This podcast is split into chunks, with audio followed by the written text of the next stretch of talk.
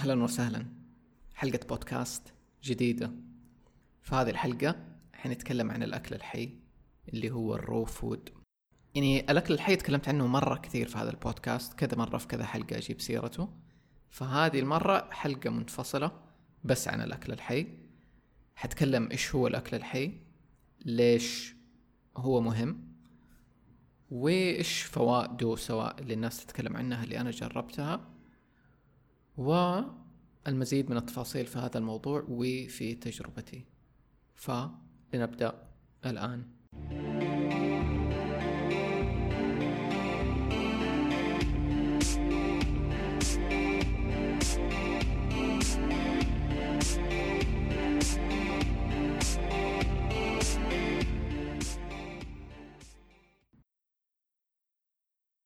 طيب في البداية خلينا نتكلم عن المصطلحات. لأنه لما حنيجي نتكلم عن الأكل الحي ممكن تتلخبط شوية إنه في مصطلحات مختلفة على هذا النوع من الأكل. المصطلحات المتعارفة هي raw food raw food بمعنى أكل ني. أم في كمان مصطلح raw vegan واللي هو vegan بس ني. أكل فيجن نباتي ني. وفي المصطلح اللي أنا مرة أحبه اللي هو الأكل الحي. وهذا المصطلح أنا أول مرة عرفت عنه من أماني دغريري آه هي كثير تستعمله. طيب وأنا أحسه لأنه أدق وصف يعني لما نقول الأكل الحي مو الأكل الني لأنه كأنه يصير شيء غريب لما نقول أكل ني. فهو أكل حي. بمعنى أنه لسه فيه حياة. طيب إيش يعني أكل حي؟ بتفصيل أكتر الأكل الحي هو عكس ما يعتقدون الناس أنه هو بس أكل ني أو غير مطبوخ. يعني هذا مفهوم عام. بشكل أدق الأكل الحي هو الأكل اللي ما تعرض لدرجة حرارة فوق 45 درجة مئوية. وهي هذه درجة حرارة الشمس الطبيعية اللي لو حطيت أي أكل في أي مكان برا الشمس ما حيتجاوز هذه الحالة الدرجة. فحيفضل حي والأنزيمات اللي داخل هذا الغذاء حتكون لسه حية. طيب الأنزيمات لها فوائد مرة كثير. يعني أنا ماني متخصص ذا الشيء ولا أعرف كثير بس اللي أعرفه إنه الأنزيمات تساعدنا في هضم الطعام. فأي أكل إحنا بناكله يحتاج أنزيمات عشان تهضمه. طيب حلو. لما حناكل أكل مطبوخ اللي بيصير إنه الأنزيمات اللي في هذا الغذاء ايا كان حتكون ماتت لأنه الأنزيمات من العوامل اللي ما تتحملها هي درجة الحرارة العالية. فلما تتخطى 45 درجة مئوية اللي هي درجة حرارة الشمس تموت الأنزيمات. فبالتالي الجسم إيش بيسوي؟ بيعوض من الأنزيمات اللي في الجسم نفسه. فكأنك كل مرة بتاكل مطبوخ بتخسر أنزيمات. و... والأنزيمات دي حتلاقيها بعدين إنه بتأثر على صحتك وكذا. فحنتكلم أكثر بالتفصيل في الفوائد إيش خسارة الأنزيمات من ذا الموضوع. طيب بينما لما ناكل أكل حي إيش اللي بيصير؟ أنت بتاخذه بالأنزيمات اللي فيه بالتالي جسمك ما بيضطر إنه يستهلك مجهود أعلى عشان يهضم الطعام أو يستنزف من موارده الداخلية الأنزيمات اللي عنده والأشياء الثانية عشان يهضم هذا الطعام. طيب هذا أهم شيء في موضوع الأكل الحي. فإحنا قلنا إيش هو تعريف الأكل الحي؟ هو الأكل اللي ما يتعرض لدرجة حرارة فوق 45 درجة مئوية. وليش هو مهم؟ لأنه ما بيصير ما يستنزف الجسم من مخزون الإنزيمات حقه وبيعطينا بالتالي طاقة أكبر أو طاقة حياة أعلى. في حتى الناس اللي لو تتذكروا ال Kirlian photography قد تكلمنا عنه كذا مرة اللي هو التصوير اللي يبين طاقة الحياة في الأشياء أو الهالة أو كذا. في تجارب صارت بتصوير ال Kirlian بس على الطعام إنه يقارنوا مثلا لما يصوروا تفاحة أو فاكهة حية مقارنة بأكل ثاني مطبوخ. أو مثلا نفس نفس الفاكهة أو الخضار يصوروها مرة وهي حية لسه ما تعرضت لحرارة وبعد تعرضها للحرارة وزي يبان كيف إنه الطاقة الحيوية اللي في ذا الطعام أتأثرت. طيب قبل لا ندخل في الفوائد ونتكلم أكثر أودي بس أبديت بسيط عن أنا إيش تجربتي مع الأكل الحي. أنا مشيت على ذا النظام فترة مرة طويلة بالتزام مرة شديد. يعني كم سنة ما كنت آكل غير أكل حي. ومرة مرة مرة نسبة قليلة ونادرة إنه آكل أي شيء ممكن مطبوخ. وفي خلال هذه الفترة اختبرت أشياء مرة كثيرة والالتزام مرة كان عالي في كل ده. دحين بمر بتغييرات مرة باكل أكل آه، مطبوخ أكثر. بس لسه عندي إيمان مرة عالي بالأكل الحي وبالفوائد اللي جات منه وحشارك أكثر بعدين إيش نظرتي في كل ده الموضوع. طيب من أهم الفوائد والأشياء اللي غالبا تخلي الناس يدخلوا للأكل الحي ويجربوه هو عشان يستخدموه كأنه تطهير للجسم وعشان يعالجوا الجسم من أي أمراض. فتلاقي غالبا الناس يجوا يسووا ديتوكس لفترة معينة وبعدها خلاص يسيبوه ويرجعوا لأكلهم الطبيعي بس يكون شيء مستمر يعني مثلا كل سنة يسووه. في ناس أكثر اللي بيعالجوا أمراض مستعصية وخطيرة. بيلتزموا فيه لفترات أطول بس عشان يعالجوا هذه الأمراض وفي حالات مرة كثيرة نجحت في هذا الشيء بس عن طريق الاعتماد على الأكل الحي. بس هنا لازم نقول إنه الأمراض الخطيرة مرة اللي زي السرطان لا سمح الله دي الأشياء مهم فيها إنه بس الواحد يعتمد على الأكل الحي إنه كمان يوقف السكر. بمعنى أي أكل يغذي السكر داخل الجسم. في center كامل اسمه Hippocrates مكان متخصص بس في علاج هذه الأمراض و... وفي التنظيف فيعتمد على الصيام على العصيرات وكذا وبعدين على الأكل الحي اللي هو خالي من السكر. يعني يعتبر كأنه أكل نباتي حي كيتو كذا. محمد كيلاني من الناس اللي يتكلموا على ده كتير برضو. بس يا وكمان قبل سجلنا حلقة عن صيام العصيرات. أو فائدة الصيام يعني. أحس إنها من الحلقات المفيدة لو أنت تبغى تدخل في ذا الجو. يعني أنا بالنسبة لي لما بدأت أصوم على العصيرات بعدها دخلت في الأكل الحي بالإحساس. يعني بس كذا كان جسمي مستعد الآن يدخل في الأكل الحي. لأنه كأنه كل مرة ننظف الجسم يكون جاهز ياخذ خطوة صحية أكثر. فإذا تبى تدخل في الأكل الحي بسهولة إنك تسوي الصيام قبل عن. على العصيرات أو كذا مرة يسهل. طيب كمان من الأشياء اللي الناس تستفيدها في الأكل الحي إنه تمرض أقل أو ما تمرض أساسا. من تجربتي أنا في الأكل الحي إنه كل هذه السنوات اللي قعدت فيها على الأكل الحي كنت أمرض وفي أسباب أحس ليش كنت أمرض يعني أوقات أخبص في الأكل أو أكل أشياء حالية بزيادة مثلا أعرف إنه ده مو كويس مرة حتى لو إنها كانت فواكه ولا كذا. بس حتى لما كنت أمرض ما كان مرض قوي وكان يعدي في يوم يومين. أنا كنت أحسبه قوي وقتها. دحين لما رجعت أخبص في الأكل أكثر وباكل مطبوخ أكثر وكذا فأنا عارف إني معرض لأمراض أكثر جاتني حرارة مرة عالية يعني مرة مرضت مرضت عادي في البداية زي اللي زكمة كذا مدري إيش مع الجو. وبعدين حرارة وأول ما اختبرت الحرارة انصدمت لأنه أنا نسيت إحساس. لما حرارة جسمك ترتفع وكيف تبدأ تهلوس وقديش تتعب وكل دي الأشياء. أنا ما جاني ده الشيء من يمكن أربع سنين أو شيء زي كذا. لما رجعت للأكل المطبوخ كثير اختبرت هذا الشيء ما كنت أعرفه.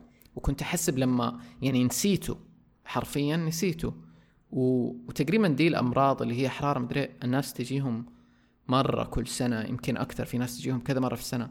أنا ده الشيء ما كنت أختبره. ف بالنسبة لي أنا متأكد من تجربتي قديش من جد المرض يصير أقل ونادر نادر نادر ومرة بسيط لما يجي وتكون حتى عارف كيف تتعامل معاه أحسن بأنك تصوم بأنك تأكل نظيف بأنك كذا تخففه. آه فتقريبا يعني كل فترة الأكل الحي ماكس اللي يجيني كان زكمة بس زكمة يعني حتى كحة ما تكون قوية ولا كذا بس زكمة. طيب كمان مرة لاحظت إنه الحرارة والبرودة تتوازن في جسمي. فلو كان الجو شتاء أحس إني أبرد أقل من الناس العادية كأنه حرارة جسمي متوازنة. أم ومع إنه هذا غريب يعني الناس يحسبوا إنك لما ما تأكل أشياء حارة أو مطبوخة ما حتحس بالدفى. بس العكس تماما كان بالنسبة لي. جسمي كان يكون متوازن. في الصيف ما كنت أحر زي الناس بالعكس كان كأنه جسمي قادر يتعامل مع الحر أحسن. وأحس هذا مرة منطقي لأنه أنت بتاكل أكل حي مرة كثير ففي له ماء مرة كثير فجسمك بيكون رطب هايدريتد وبيقدر إنه يوازن الحرارة أكثر. فهذا الناس ممكن كثير ما تستوعبوا إنه دحين لو أنت بتاكل وجبة مطبوخة اللي بيصير أنت دخلت حرارة عالية لجسمك فجسمك يبى يهضم ده فحيبدأ كأنه ينزل حرارتك بيبذل مجهود أكتر عشان يوازن بين في البرودة وفي الحرارة. فدائما لما تاكل أكل معتدل حرارته وحي زي كذا. كأنه الجسم بيوازن ده الموضوع لحاله. خلاص ما ما في مجهود كبير يحتاج يسويه عشان يعدل ده. طبعا لاحظت هضم أفضل ناس كثير يلاحظوا ده الشيء. في الأكل الحي مداك كمان إنه تخبص في الأكل. يعني مداك تاكل أكل ملغوص فوق بعض. يعني مثلا لو أكلت موز وبعده سلطة مو أحسن food combination أو أو دمج للطعام. يعني في أنواع أكل ما ينفع تتاكل مع أنواع أكل تانية في نفس الوقت. فدي برضو تصير تعرفها أكثر حساسيتك أيوة حساسيتك للأكل مرة تصير عالية. يعني بعد فترة على الأكل الحي لو إني أجي آكل أي أكل من الطبيعي اللي كنت آكله زمان مثلا شيبس كذا كنت أحس بالألم حقه في بطني بكيف جسمي مو مستحمل وما يبغاه كذا حساسيتك تصير أعلى مرة. واستوعبت ده الشيء إنه إحنا ما نقدر نعرف قديش ممكن أكل يكون ما يناسبنا إلا لما نوقفه فترة وبعدين نرجع ليلو تاني حنبدأ نحس. كمان انتفاخ البطن مرة اختفى من عندي كان قبل على كل أنواع الأكل اللي كنت آكلها مرة يكون عندي انتفاخ بطن. بعد الأكل الحي لا ما في ده الشيء. ويكون بس انتفاخ عادي اللي هو أنت دحين أكلت وجبة طبيعي بطنك تنتفخ شوية بس بعدين خلاص. فده مرة فرق معايا. طاقة أكبر طبعا لكل شيء في الحياة.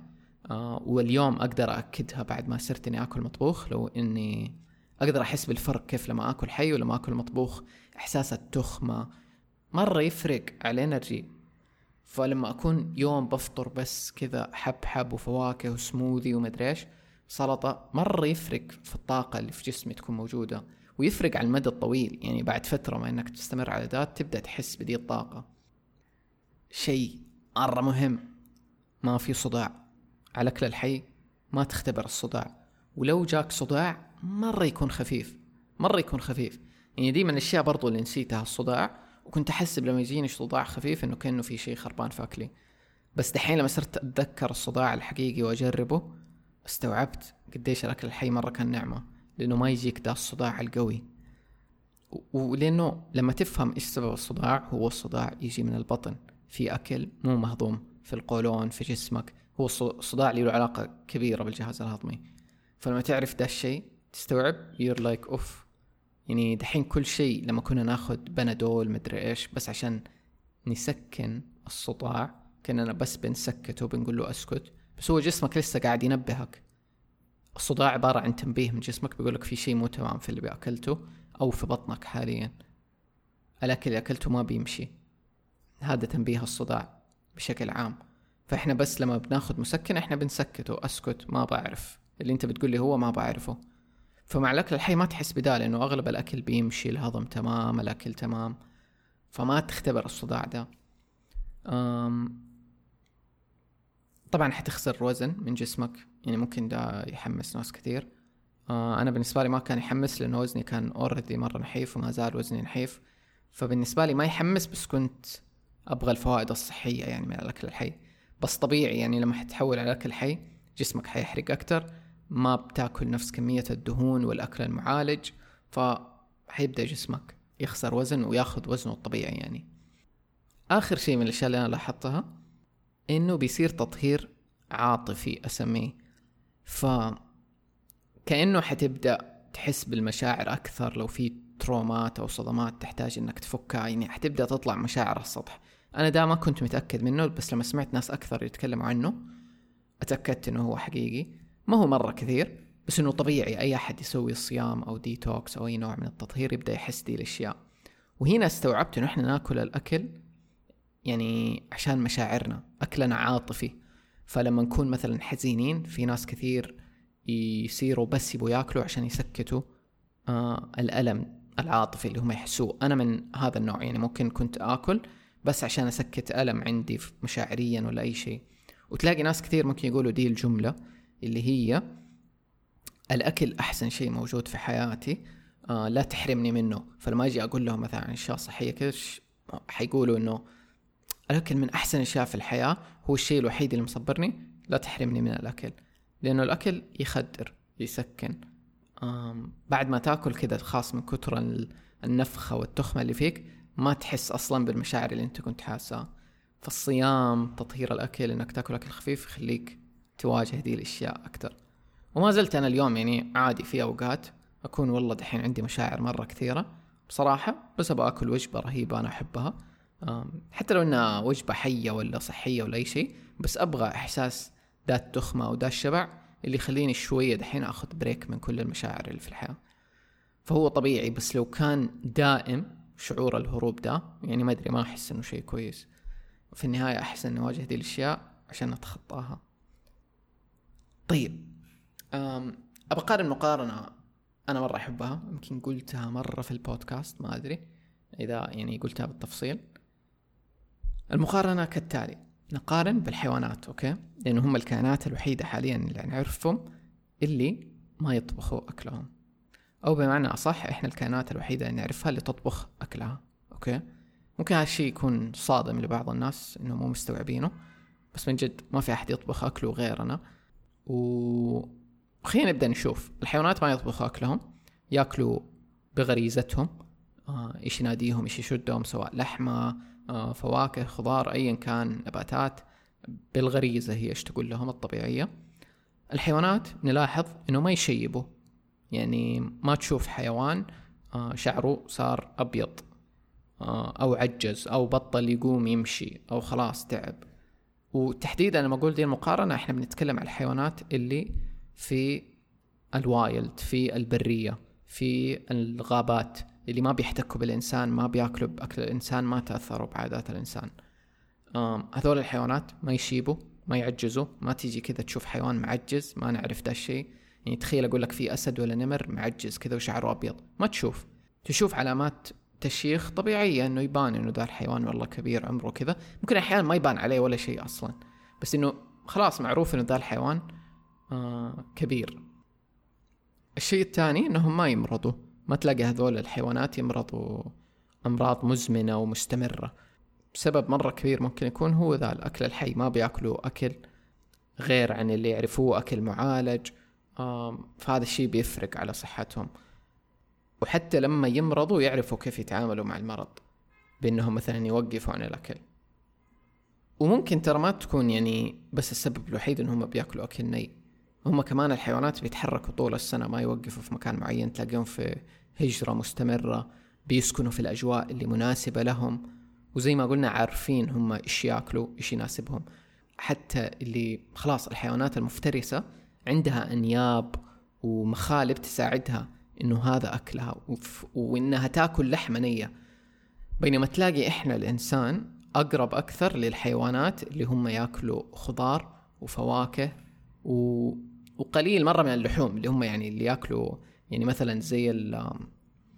الغوريلا أو الشمبانزي ياكل الحيوانات زي الحشرات وكذا ما ياكل لحوم. لأنه أسنانه ما هي مصممة إنها تاكل لحمة من الأساس أو لحمة نية. حتى إحنا أيادينا ما عندنا مخالب يعني الأظافر اللي عندنا وكيف يدنا مصممة عشان تقطف من الشجرة عشان تقشر فاكهة هذا الماكسيمم حقنا. فتلاقي أصلا مو تمام إننا ناكل لحمة وأكل ني. حتى طريقة تصميم جهازنا الهضمي والقولون يعتبر مرة طويل. فنلاحظ أنه الكائنات اللي جهازها الهضمي طويل هذه مصممة أكثر إنها تأكل أكل ني أو خضار وفواكه مو لحمة.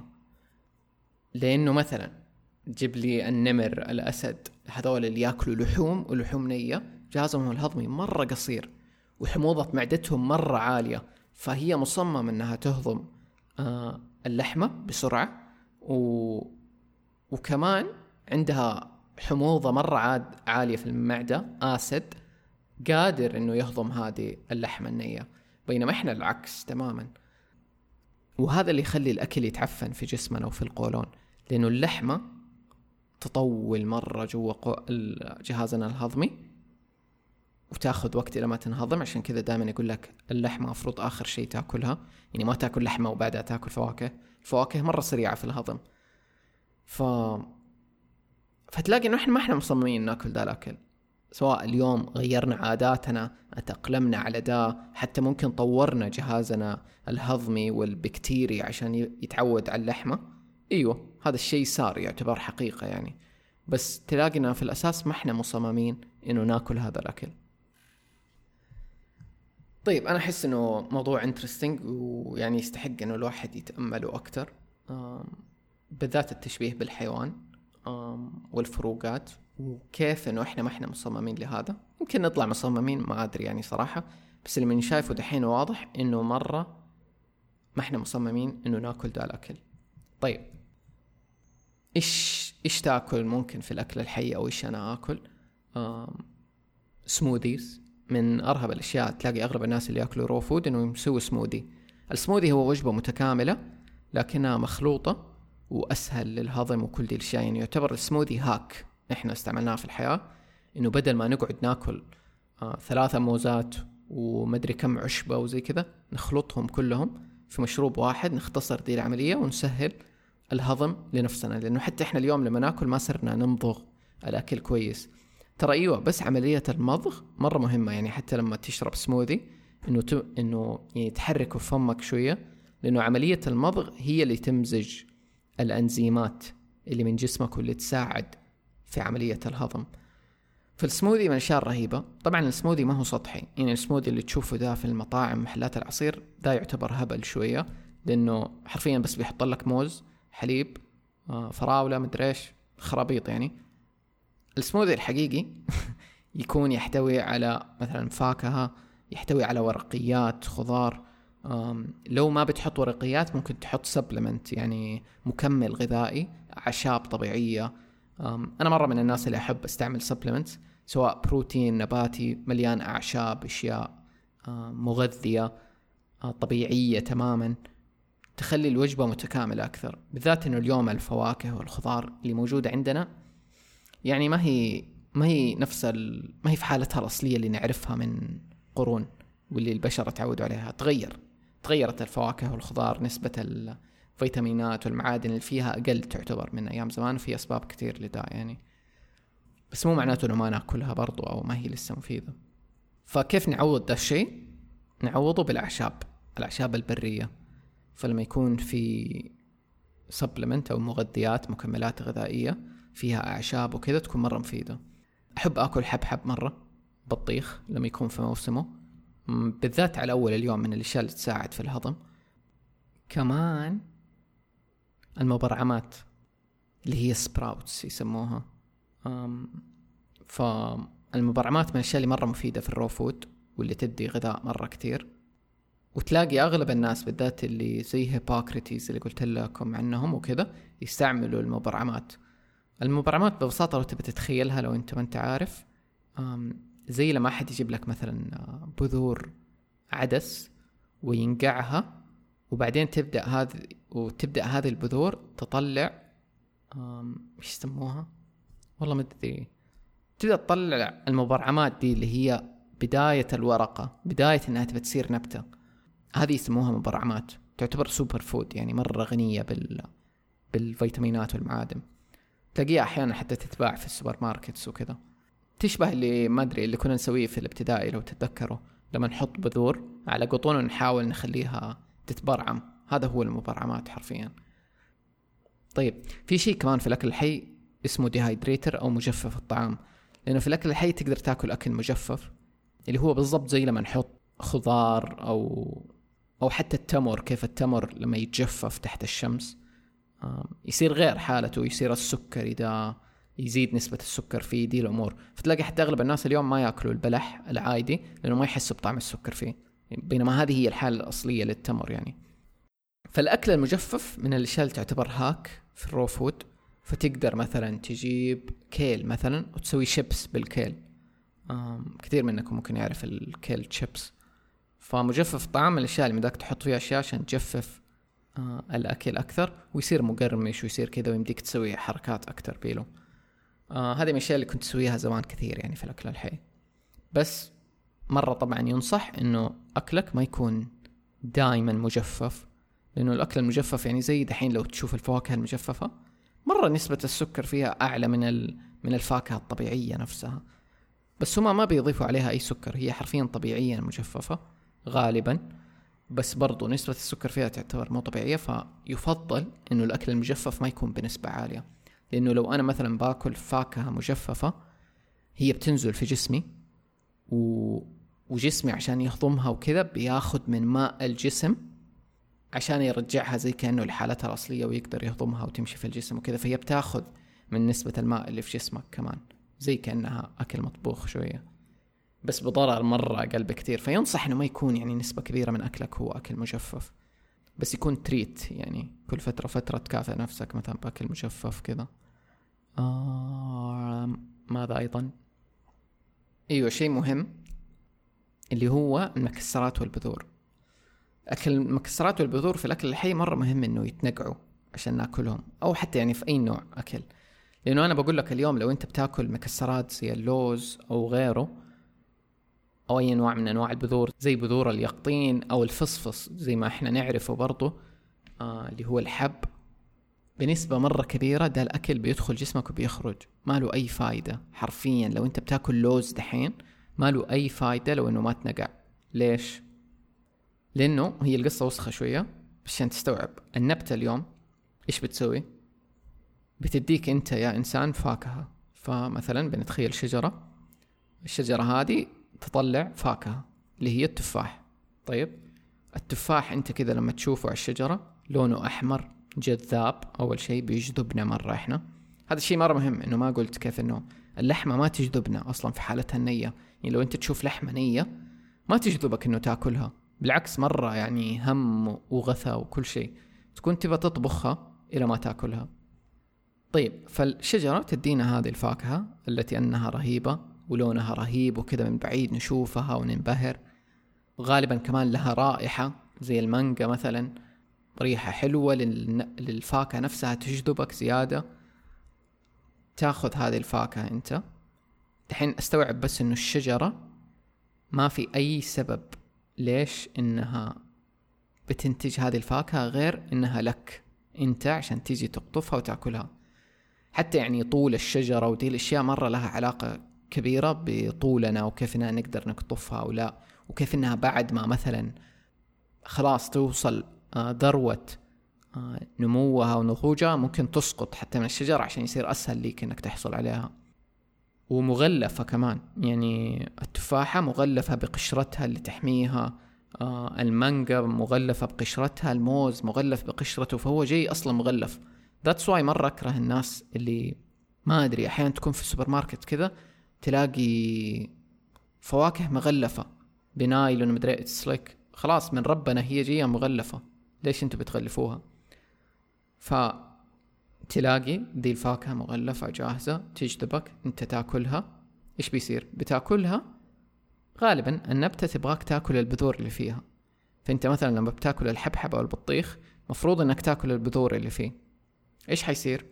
حتمشي أنت في الحياة وفي الأرض وبعدين ستضطر إلى قضاء حاجتك وتلبي نداء الطبيعة.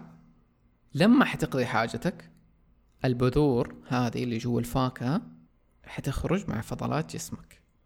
ومفروض لو كنا لو كنا بشر طبيعيين كما خلقنا الله حنكون بنفعل هذا الشيء في الطبيعة. سنمارس هوايتنا المفضلة في الطبيعة.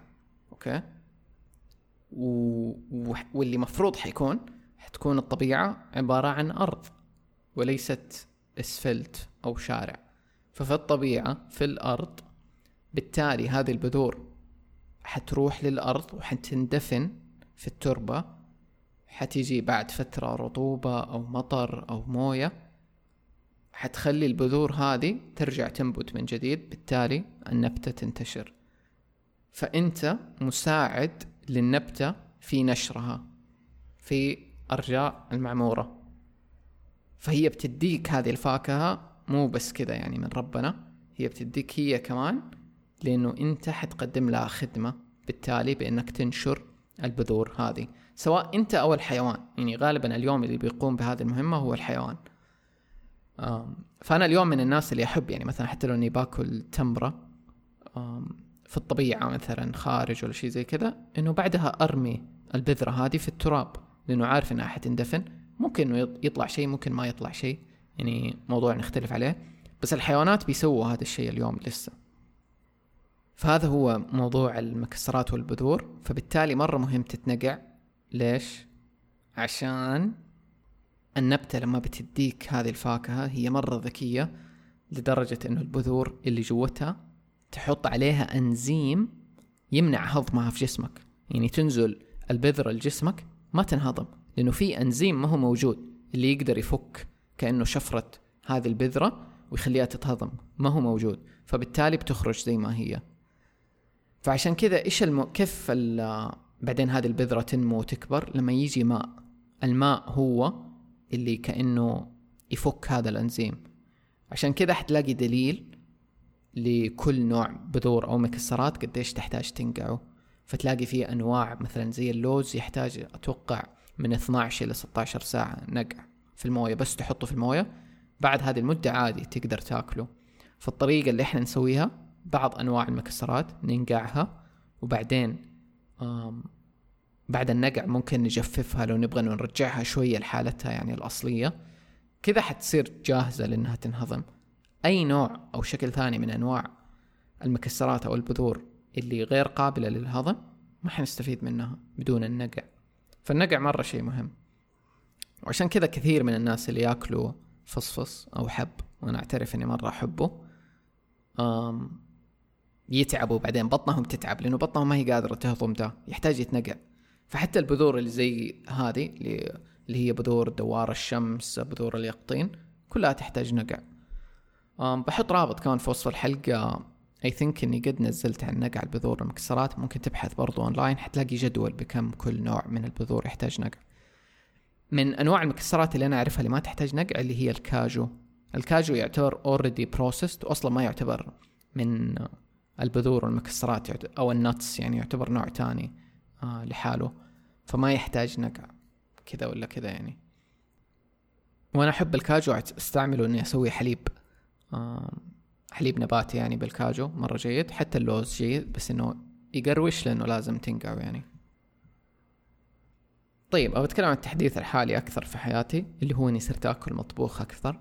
اللي بلاحظه اليوم سواء في قصتي أو في قصص ناس ثانيين أعرفهم إنه الأغلب بدأ يحول من النظام النباتي الحي اللي هو ملتزم اللي هو شديد. يعني كنت أعرف ناس كثير زي كذا اللي ملتزمين سواء حتى أونلاين أو من الناس اللي أعرفهم في حياتي. كأنه كان في فترة الأكل فيها مرة مهم واللي هي الفترة بين 2016 إلى 2019 مرة كان مهم ولي له قيمة وتأثير عالي وناس كثير وعيت للأكل بس بعدين بدأ تقل دي الموجة وناس كثير بدأوا يرجعوا يأكلوا أنواع مختلفة من الأكل وكذا. ما أدري إيش ممكن الأسباب تكون لذا الموضوع بس مرة ملاحظة وملاحظة مع ناس كثير وتناقشت معاه مع كذا أحد. ففي شيء بيتغير في موضوع الأكل. كأنه الأكل ما بيصير بنفس الأولوية العالية. كأنه بنستوعب أكثر إنه ما في نوع أكل يزبط لكل الناس. كل أحد وفي نوع أكل يناسبه. أنا بدأت ألاحظ لا إراديا إنه خلاص أنا آخر وجبة في اليوم أبغاها أكل مطبوخ. يعني مو مغذي كفاية بالنسبة لي الأكل الحي طول الوقت. بس لسه مرة أحب إنه أبدأ يومي بهذا الأكل. هو اللي يديني أكثر طاقة هو اللي يريحني. فكل ما أقدر أحب إني ألتزم عليه ولو أقدر إني في المستقبل ألتزم عليه أكثر ولاقي وجبات أكثر حتى لآخر اليوم ممكن أستمر عليه بنسبة مية بالمية. بس يعني بكون واعي أكثر أو أو حر أكثر بأنه لو حسيت جسمي ما يبغى ذا الأكل دحين يبغى أكل ثاني أسمح لي وأنه أعرف أنه الأكل مو أهم شيء في الحياة في أشياء كثيرة تقود إلى الصحة غير الأكل بس الأكل برضو شيء أساسي يعني. فده مهم إنه نقول إنه ما في أكل واحد ينفع الجميع و... وأحس لو في شيء ابغاك تطلع منه من دي الحلقة إنه أبدأ بشيء بسيط. يعني لو تبدأ من جد بس الفطور يكون أكل حي يعني تجرب كيف شعور جسمك حيكون غير. أحس ده مرة ممكن يفرق معك على المدى الطويل. لأني متخيل يعني دي الحلقة ما أدري نسبة قليلة من الناس اللي ممكن يتحمسوا يجربوا ده. لفترة طويلة أو بالتزام كامل. بس ترى الأكل الحي مو لازم إنك أنت تلتزم به مية بالمية. لو بس تدخل وتصير نسبته أعلى في في نظام أكلك ما راح يفرق. وأحس أكبر فائدة تيجي من الأكل الحي وناس كثير يحسوها هي إنه أنت already يعني بشكل طبيعي لما تيجي تاكل أكل حي حتضطر إنك توقف الأكل المعالج. اللي هو اليوم بنشتريه من السوبر ماركت اللي دخل مصانع كثير اللي تغير عن حالته الأصلية. فهو هذا أغلب الناس اللي يتكلموا عن الصحة والأكل بيتفقوا إنه الأكل المعالج processed food هو أسوأ شيء إحنا بناكله اليوم. فلو أكلنا الأكل قدر الإمكان في أقرب حالة لحالته الطبيعية حتى لو كان مطبوخ حيفرق علينا. أنا أحس مرة إنه المفروض ناكل عشان نشعر بالطاقة. في أوقات إيوه زي ما قلت بناكل عاطفيا بناكل عشان نبغى ننبسط. بس لما تفكر في مفهوم الأكل إنه هو إحنا مفروض ناكله عشان نشعر بالطاقة.